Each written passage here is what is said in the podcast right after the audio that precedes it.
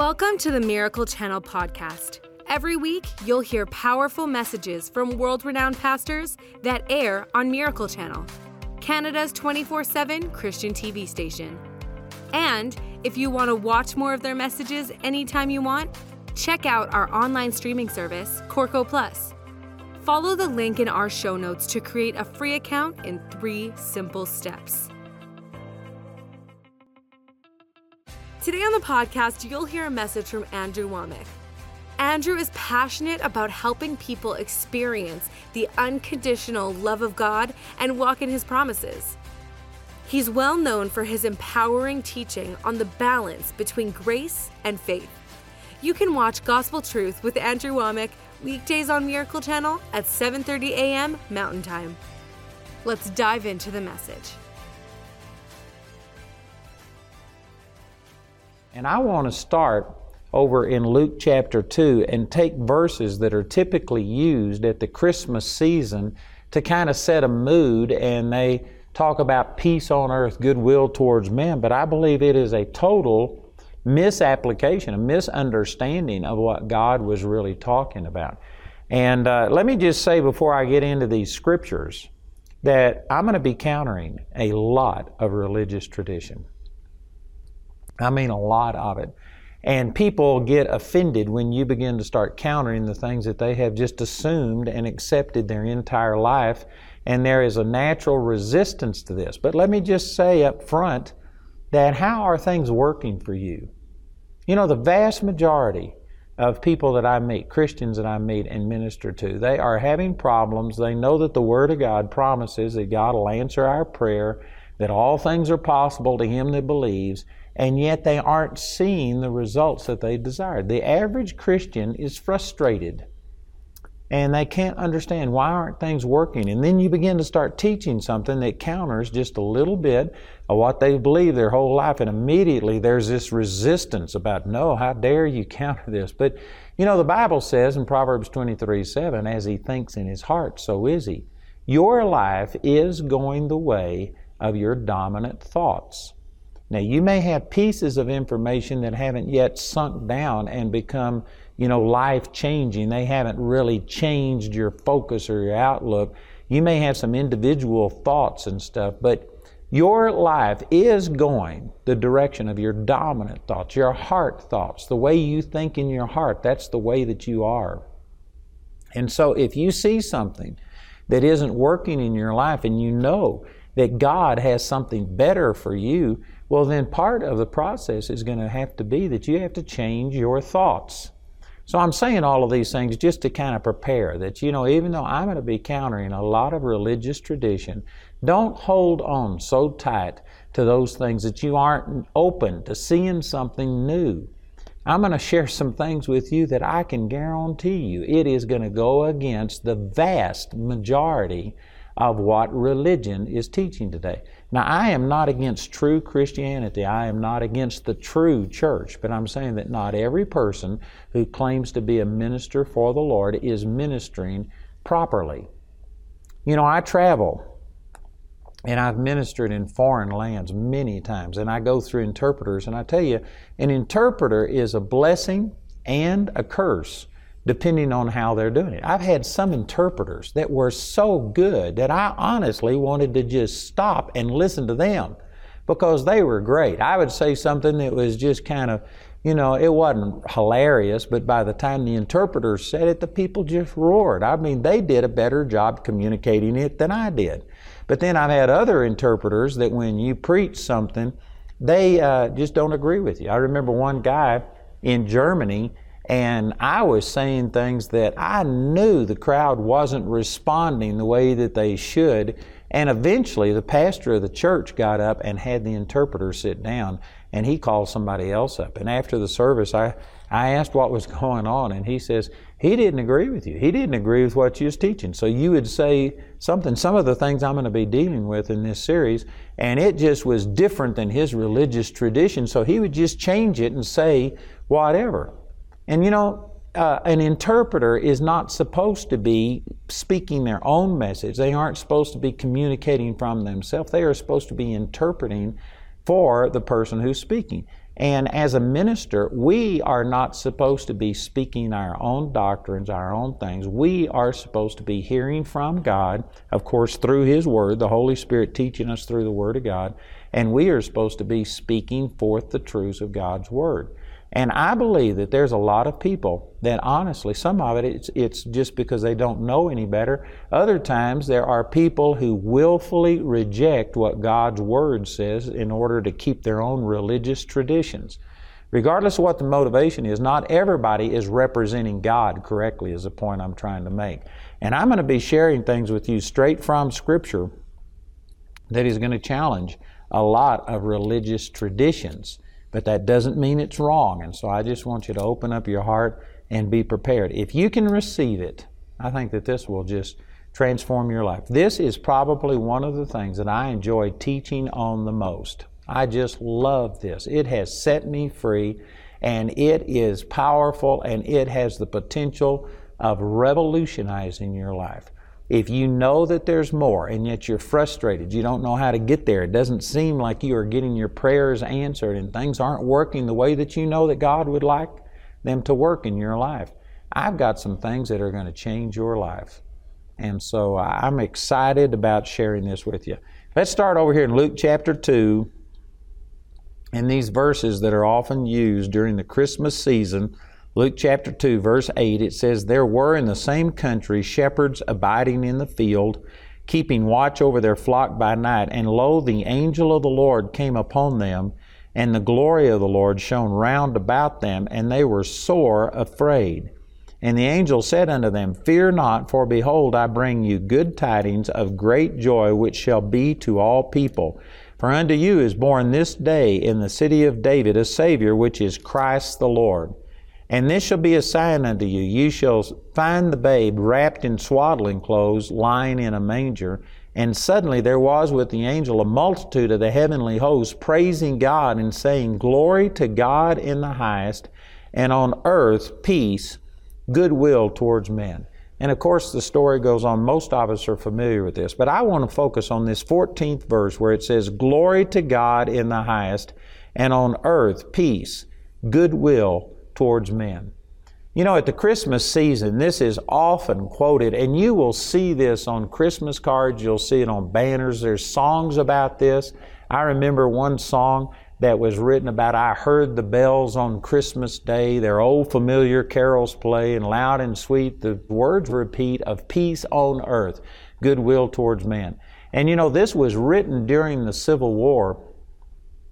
That song was written, and the man who actually wrote this song, he was talking about that at the Christmas season. People were talking about peace on earth, goodwill towards men, and they were t- proclaiming peace, that we should be walking in love with each other and all of these things. But then the second verse goes on that there is no peace on earth.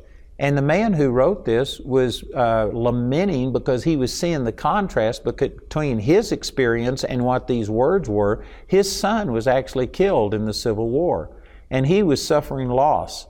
And they were in the midst of the Civil War in the eighteen sixties, and here they were talking about peace on earth, and yet there is no peace on earth.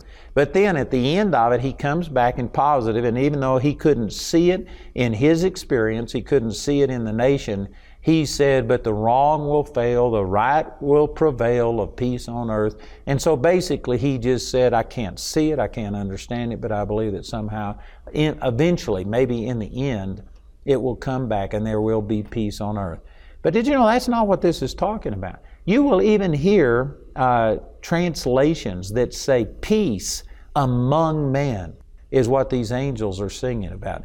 And this is what most people think, that this is God, the angels, proclaiming that Jesus has come and now there's going to be peace among men, that wars will cease, that everything will improve, it'll all be better. But let's look at some words of Jesus in Matthew chapter ten. Here's the one who the angels were singing at His birth about glory to God in the highest and on earth, peace, goodwill towards men. So here's the one that they were singing about, and listen to His own words.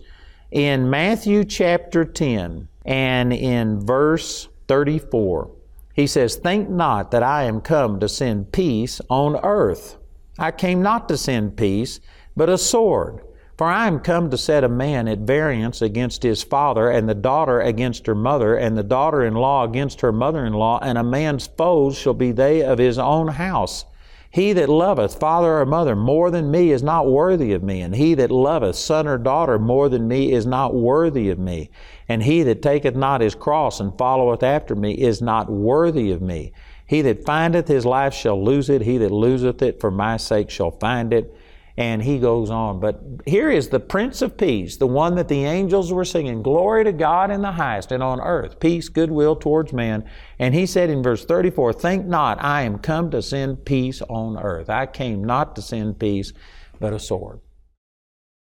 So, you know, on, on the surface, this looks confusing. Which is it? Were the angels right that it's glory to God in the highest, and now there's peace among men? Or was Jesus right that He didn't come to send peace?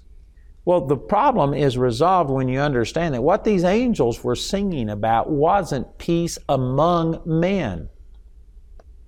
In the twenty-fourth chapter of the book of uh, Matthew, Jesus was speaking about the end times, and one of the signs of the end times is that there would be increased wars and fighting among you, and that people would be saying peace, peace, but there is no peace.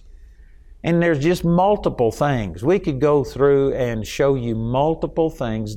The Scripture, when it says, and on earth peace, goodwill towards men, this isn't talking about peace among men, but what this is declaring is that the war between God and man because of sin, God's declared war on sin, that caught man in the middle and released the wrath of God and saw God strike people dead. An angel went out one night and killed one hundred eighty-six thousand people in one night in Sennacherib's army that was coming against his people, and on and on. The war from God against our sin is over. Peace on earth from God towards men, not peace among men. Now, this is significant. And I know that as I say this, there are some people thinking, well, that can't be because God is still angry at us. There is still wrath from God against us. This is what I'm going to be sharing with you as we go through this series. And if you can understand it, I believe I'll show you that through the new covenant, God is not holding people's sins against them.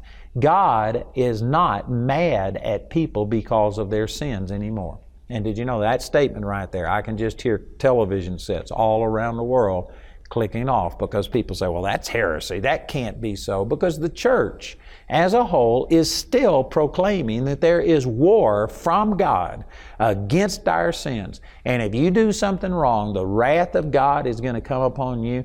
God is going to punish you. People will say it to varying degrees. Some people will say that the September the eleventh terrorist attacks were God's judgment on America, the hurricanes, the devastation, the earthquakes, fires, uh, you know, people being born with certain birth defects, that this is all God's wrath. It's all God's punishment, that God is dangling us over hell by a thread that's on fire. It's just about to snap, and you either repent or else turn or burn. That is the message of some people. Other people in the body of Christ will preach a lesser consequence that, well, you aren't going to go to hell. Once you get born again, God loves you to a degree, even when you sin, but He won't bless you. He won't answer your prayer. You will be miserable. God will make you uh, condemned, and they still believe that there is wrath and punishment from God, that the war is still going, and that is not the message of the gospel. You know, I'm going to deal with these things in a lot more detail, but let me just give you a sampling of some of the things that I will be talking about later. But in Romans chapter one and in verse sixteen, Paul said, for I am not ashamed of the gospel of Christ. You know, the word gospel has become a cliche, and people refer to all kinds of things. If it's just religious, if it's about God, they will say, well, this is the gospel. They will go out and they'll say, you know, you're going to hell, and that God is angry at you, and God is going to judge you. Repent or else, turn or burn. And they'll say that's the gospel. That's not the gospel. The word gospel, if you look this up in the Greek, it is a word that literally means good news. And I have actually studied this out, and uh, one of the commentaries that I read said that outside of the Bible, in all of Greek literature that we have access to, this Greek word that was translated gospel in the King James Bible was only used twice in our Greek literature. And it does mean good news, that's accurate, but it is so rare, it is so exceptional, it's like a hyperbole, and it literally is referring to something that is nearly too good to be true news. And that's the reason that it was so seldom used, because in the natural world, if you separate what God has done for us in this fallen natural world, there is very little that is good news, and there's even less that is nearly too good to be true news. So this is saying that I'm not ashamed of the nearly too good to be true news of Christ and what He did for us. And this is talking about that it is the love of God that was communicated towards us when God sent His Son, and then Jesus took all of our sin, past, present, and even sin that we haven't committed yet. And it has to be that way because you and I had not committed any sin when Jesus died. He hasn't died since. So He dealt with all sin, past, present, and even future sin in His atonement. All of the wrath of God came upon Jesus, and God placed His wrath, His punishment against our sin upon Jesus so that today there isn't any wrath. The war is over. God has judged our sin. Now, somebody might be thinking, so you're saying that sin's just okay? No, sin is still deadly. Sin not only was an offense against God, but it was a direct inroad of Satan into your life. Romans chapter six, verse sixteen says, "Know ye not that to whom ye yield yourselves servants to obey, His servants you are, to whom ye obey, whether of sin unto death or of obedience unto righteousness." If you live in sin, God's wrath against your sin has already been placed upon Jesus, and if you accept Jesus as your Savior, then His wrath will never come upon you. Your sin has already been paid for. But there is a direct inroad of Satan. So although God's not going to bring His wrath upon you, Satan will take advantage of sin. And John chapter ten, verse ten says, "The thief cometh not, but for to steal and to kill and to destroy." The only purpose of Satan, he is not going to try and bless you. He's not going to make your life better. He's going to steal, kill, and destroy. So even though God isn't judging your sin, and God's wrath against your sin was placed upon Jesus, and if you accept Jesus, there is no wrath left in God for your sin. Even though that's true, you can't just go live in sin because Satan will destroy you. Satan will eat your lunch and pop the bag if you give place to him through going out and living in sin. So as much as you can, you need to live a holy, separated life. None of us will do it perfectly, and when we fail, praise God that God has already placed His wrath against our sin upon Jesus. God is not going to condemn you. He's not going to judge you. He's not going to turn away and fail to answer your prayer. But there is repentance. And when you say, "Father, thank you that I'm already forgiven in your sight. You aren't going to judge me, but I, I gave Satan legal right to come into my life and wreak havoc.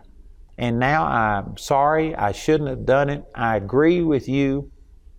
I confess this is sin." And the moment you do this, this forgiveness that was already in your spirit that is sanctified and perfected forever, that's a quote from uh, Hebrews chapter ten, verses ten and fourteen, and I'll be dealing with this in a lot more detail as we go through this series.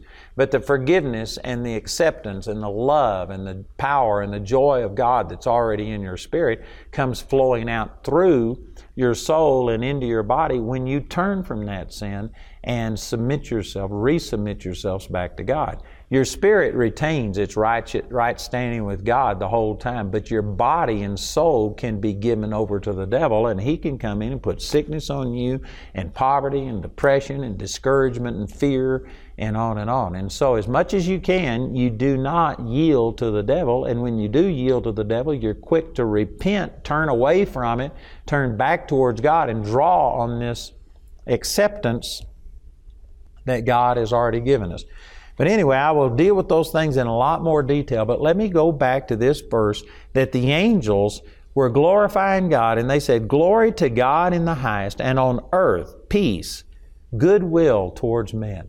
This wasn't talking about peace among men. Jesus, I have used those verses in Matthew chapter ten, said that He didn't come to send peace. You can look at history, and in the last two thousand years since Jesus came, there is no doubt that there have been instances, I mean probably millions, maybe billions of instances where a person got their life changed, and because the Lord extended love towards them, they've turned around and forgiven somebody else of something that they've done. And there's no doubt that on an individual basis, there has been peace among men to some degree. But if you look at history as a whole, man, peace did not come when Jesus came to this earth. Peace came between God and man, and people can receive this, and to the degree that they receive and cooperate, it will affect their relationships with other people. But history has proven that some of the worst uh, wars, terrible atrocities, the Holocaust, and other things that have happened in the history of the world have happened since Jesus came. Jesus did not come to bring peace among men, but peace to men from God. The war is over. God declared the end of the conflict between Him and mankind because of sin. And the sad fact is that most Christians have not understood this, and they are still fighting a war that there has been an armistice signed, the, the price has been paid, and God is not mad at you. God's not even in a bad mood. God loves you, and there's nothing you can do about it. You can't make Him love you more, and you can't make Him love you less. Thanks for joining us today. Make sure you subscribe to this podcast to hear more messages from encouraging speakers that air on Miracle Channel and Corco. Rate this podcast and write a review if you haven't already. And share this message so others can be encouraged by this teaching too. We hope you were inspired by today's message. God bless.